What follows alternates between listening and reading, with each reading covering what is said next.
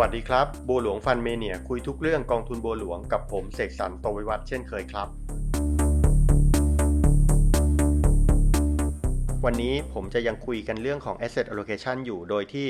ผมเชิญทีมงานของกองทุนบัวหลวงนะครับ คุณนวรัตน์เจียมกิจลุ่ง ซึ่งดูแลการลงทุนในพวกกลุ่มกองทุนผสม แล้วก็ asset allocation ในทีมงานของ product management มาพูดคุยด้วย สวัสดีครับ คุณนะครับ สวัสดีค่ะพี่เสก วันนี้ผมจะชวนคุยอ่าคุณนะคุยลงไปในรายละเอียดของกองทุนเลยเนาะ ซึ่งเป็นกองทุนใหม่ของบัวหลวงที่เรากำลังจะออกมา นะครับ กองทุนเนี้ยเราเรียกกันว่า BMAX BMAX นะครับแล้วเราก็ออกทีเดียวเราออก 3 กองเลย ใช่ค่ะเราออก 3 กองเลยตามความเสี่ยงของลูกค้าค่ะ เพราะเรามองว่า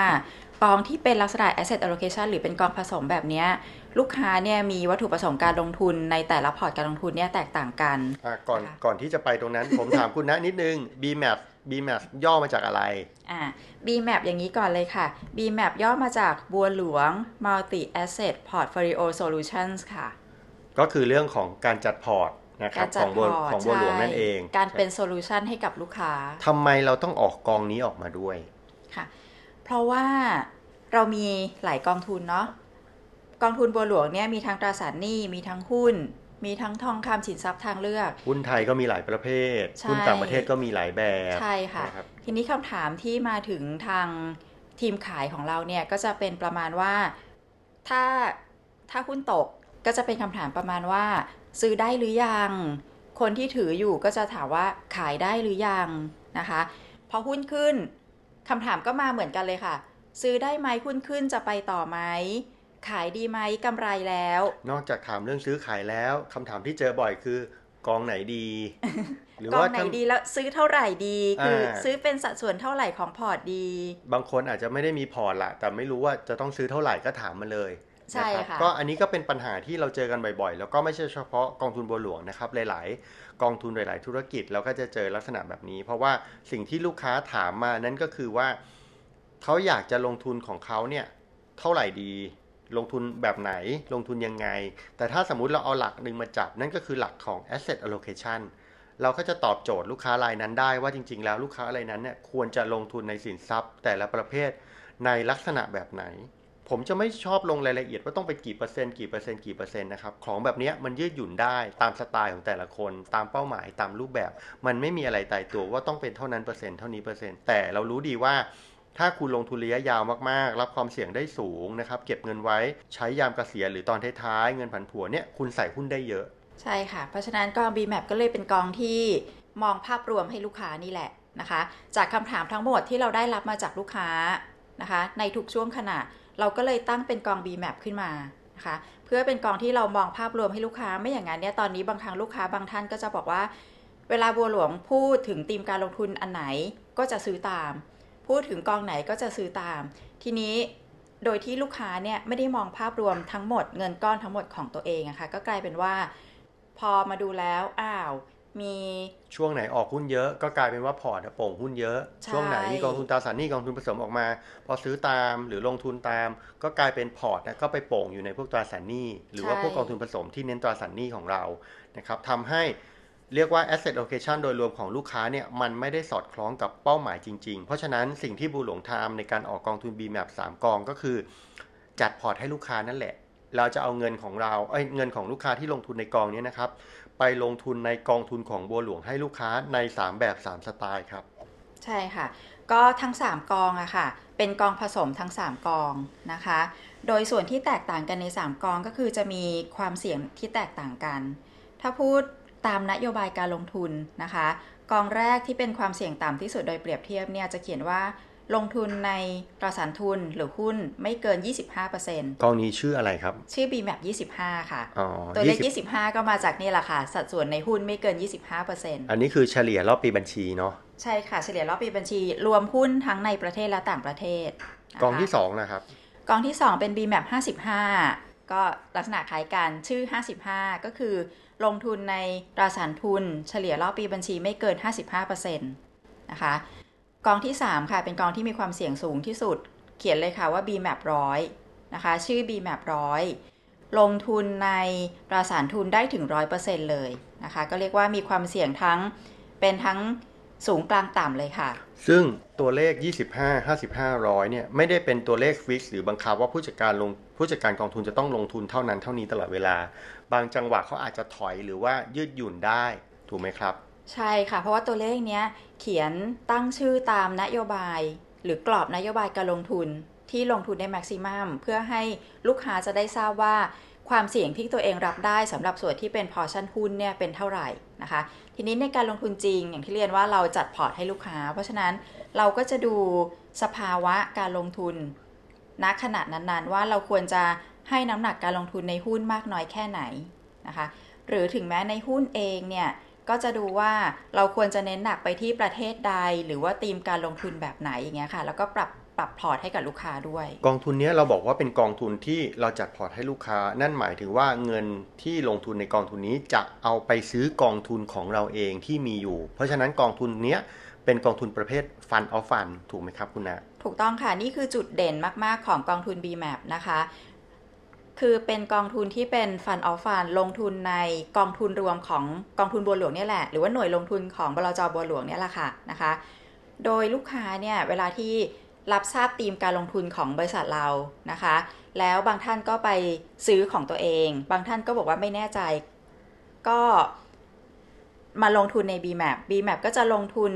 ให้ตามแนวความคิดของบริษัท นะคะ ตามแนวคิดหรือธีมการลงทุนที่บริษัทเราเนี่ยสื่อสารกับลูกค้าออกไป แล้วก็ทำให้เห็นภาพเป็นพอร์ตเดียวกัน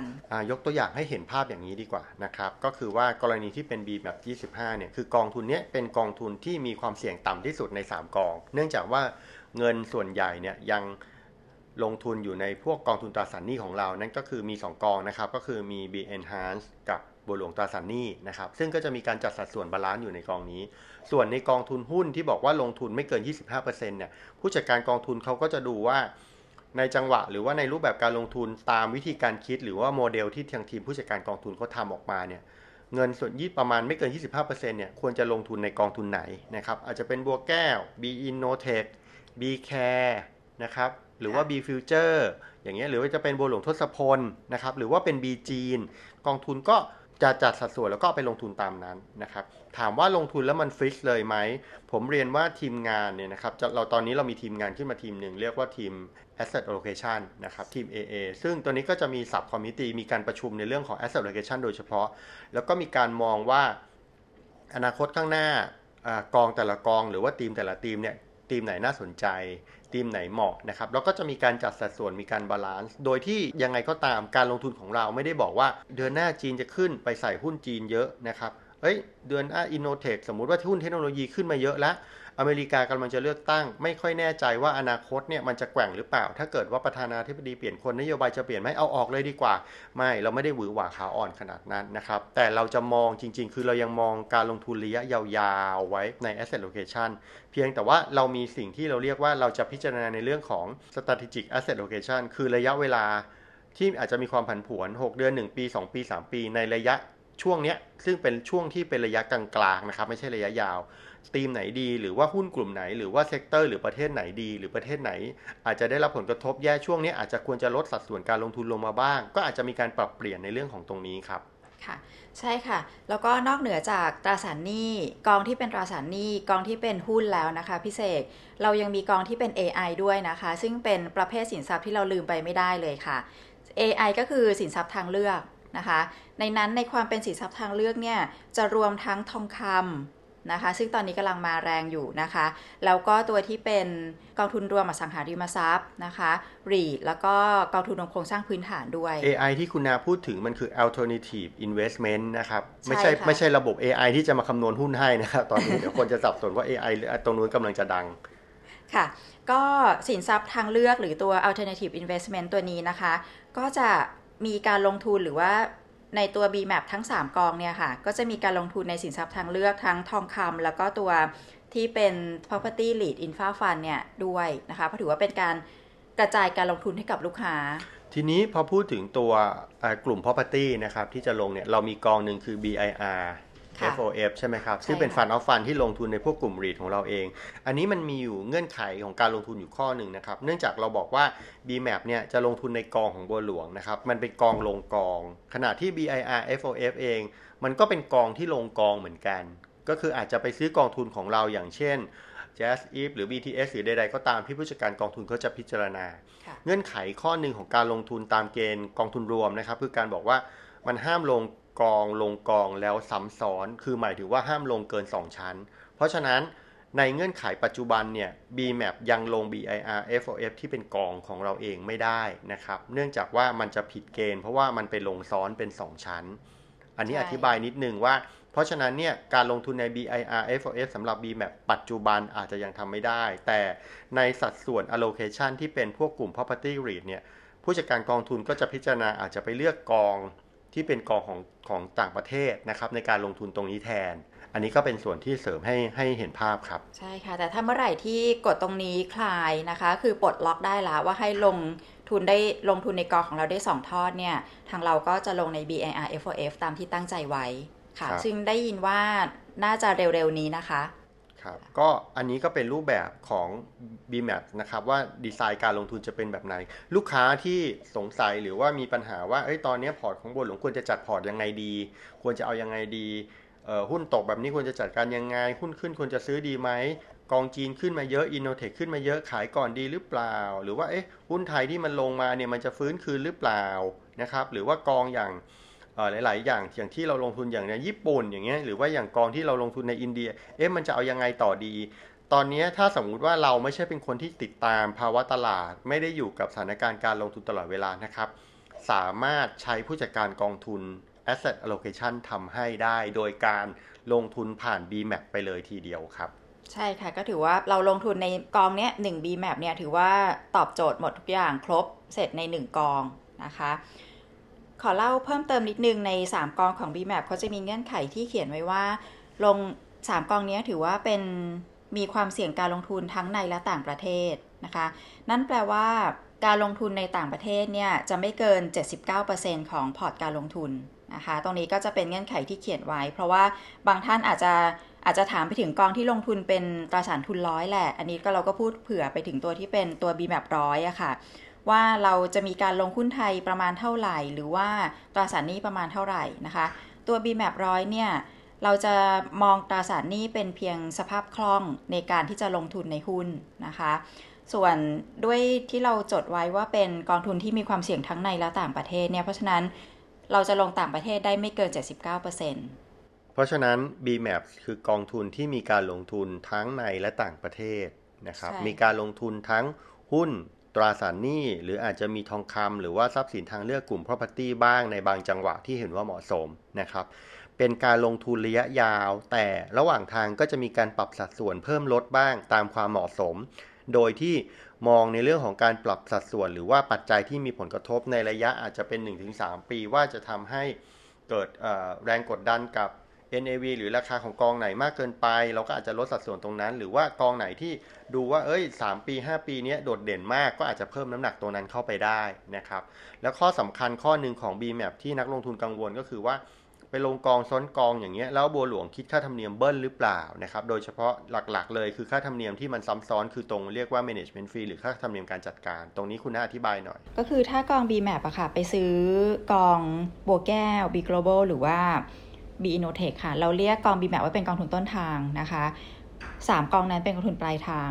ทีนี้เวลา B map ไปซื้อ 3 กองนี้ที่เป็นกองทุนปลายทางเนี่ยค่าธรรมเนียมการจัดการนะคะสมมุติลงทุนใน 3 กองเนี้ยคิดเป็น 90%ของ B map ส่วน 90%ตรงเนี้ค่ะ ก็จะไม่ถูกมาคิดเป็นค่าธรรมเนียมการจัดการของ B map นะคะ เพราะฉะนั้น B map อะไม่ได้เสียค่า management fee ละ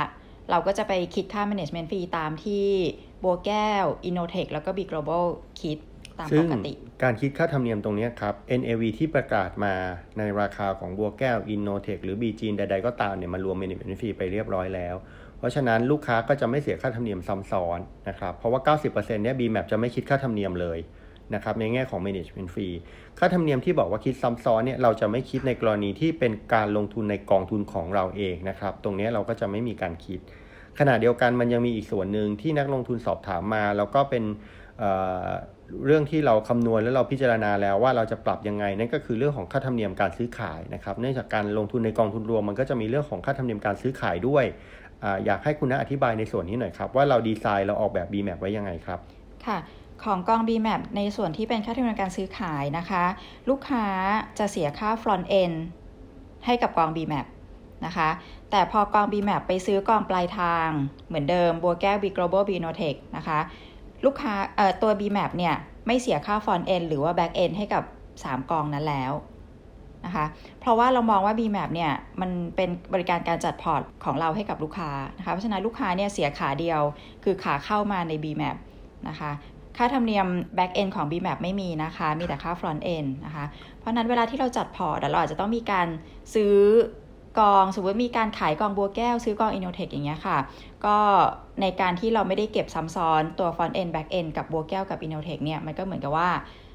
ลูกค้าไม่ต้องเสียต้นทุนในการที่เราจัดพอร์ตตรงนี้ค่ะ คือลูกค้าไม่ต้องเสียในส่วนเบี้ยใบรายทางเวลาเข้าเวลาออกเนี่ยครับเพราะว่าเวลาลูกค้าซื้อ BMAP เนี่ย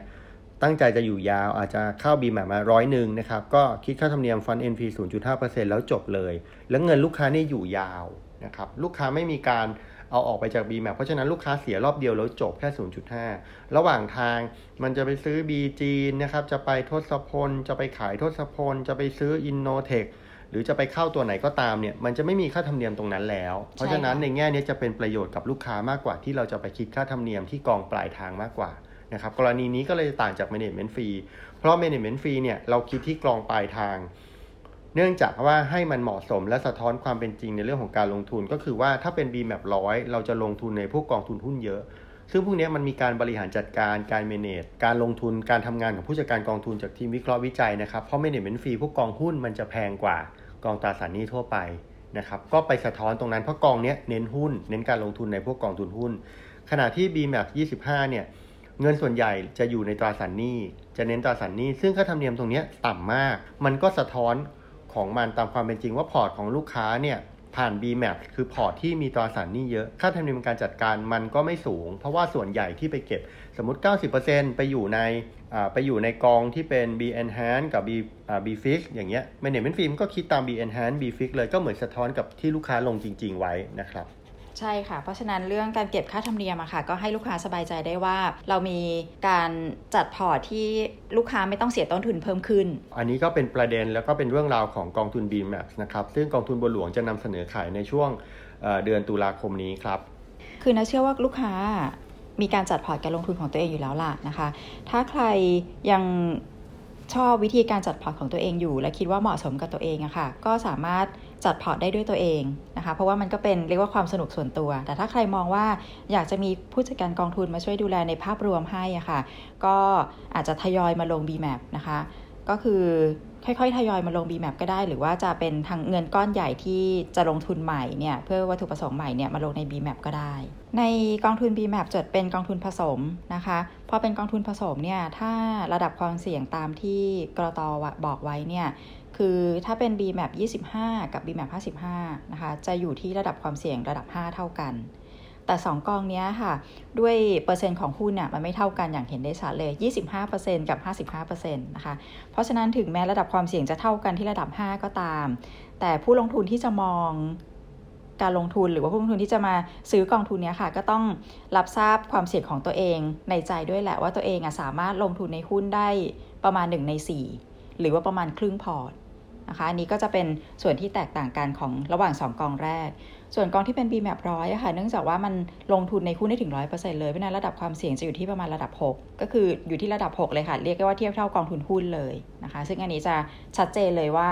ผู้ลงทุนก็จะต้องเป็นผู้ลงทุนที่รู้แหละ เรียกว่าเคยลงทุนในหุ้น100%มาก่อนค่ะ